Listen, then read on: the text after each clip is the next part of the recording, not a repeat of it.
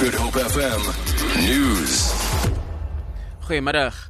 Die polisie sê hy het die tekort aan mannekrag en sukkel om die verzetoptredes te hanteer wat land wat landwyd liewer voorkom.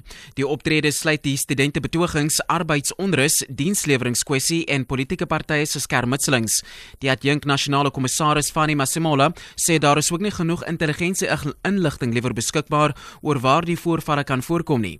Hy sê hulle hoop om die getal polisielede in die openbare orde eenhede te verhoog in die aanloop tot die munisipale verkiesing in Augustus. Die Wes-Kaapse regering het weer sy kommer uitgespreek oor wat hy noem die laaskuldig bevindingssyfer by bende verwande misdaad in die Landroshof op Mitchells Plain. Die premier Helen Zille by monde van haar woordvervoerder, Michael Mpofu, sê die strafgeregstel eh, die straf liewer regstelsel laat inwoners van die gebied in die steek. Zille sê die afgelope 2 jaar was die skuldige bevindingssyfer in die hof net 0,7%. Sy het 'n beroep op die polisie, die vervolgingsgesag en die departement van justisie gedoen om te verseker dat die probleem probleem aandag kry. Die hoof van die departement van justisie in die provinsie, Isham Mohammed, sê die inligting oor die skuldigbevindingssyfer is nie korrek nie.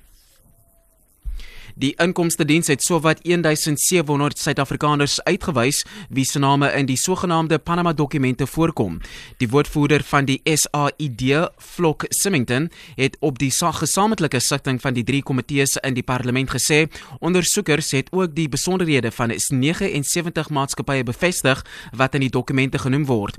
Die inkomste diens het inligting ondersoek wat aan die lig gekom het hoe toe die Panama dokumente verlede maand uitgelek is. Die dokumente bevat inligting oor bedrywe bedrywighede en aandeelhouers van sowat 214 000 maatskappye wat oor etlike dekades strek. En dan teen slotte die mannetjie sneeu sal die mannetjie leeu liewer Silwester wat twee keer uit die Karoo Nasionale Park ontsnap het, sal die week na die Addo Olifantpark verskuif word. Die parkeraad se Silwester sal Vrydag vrygelaat word.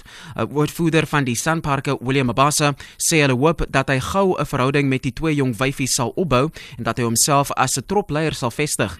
Silwester het 'n jaar gelede die eerste keer uit die Karoo Park ontsnap en het 3 weke lank geneem om hom te vang. In Maart het Silwester na 3 dae laat ek liewer dit herhaal. In Maart het hulle Silwester liewer na 3 dae gevang nadat hy weer ontsnap het. Vir Good FM nuus, ek is Eugene Beteni.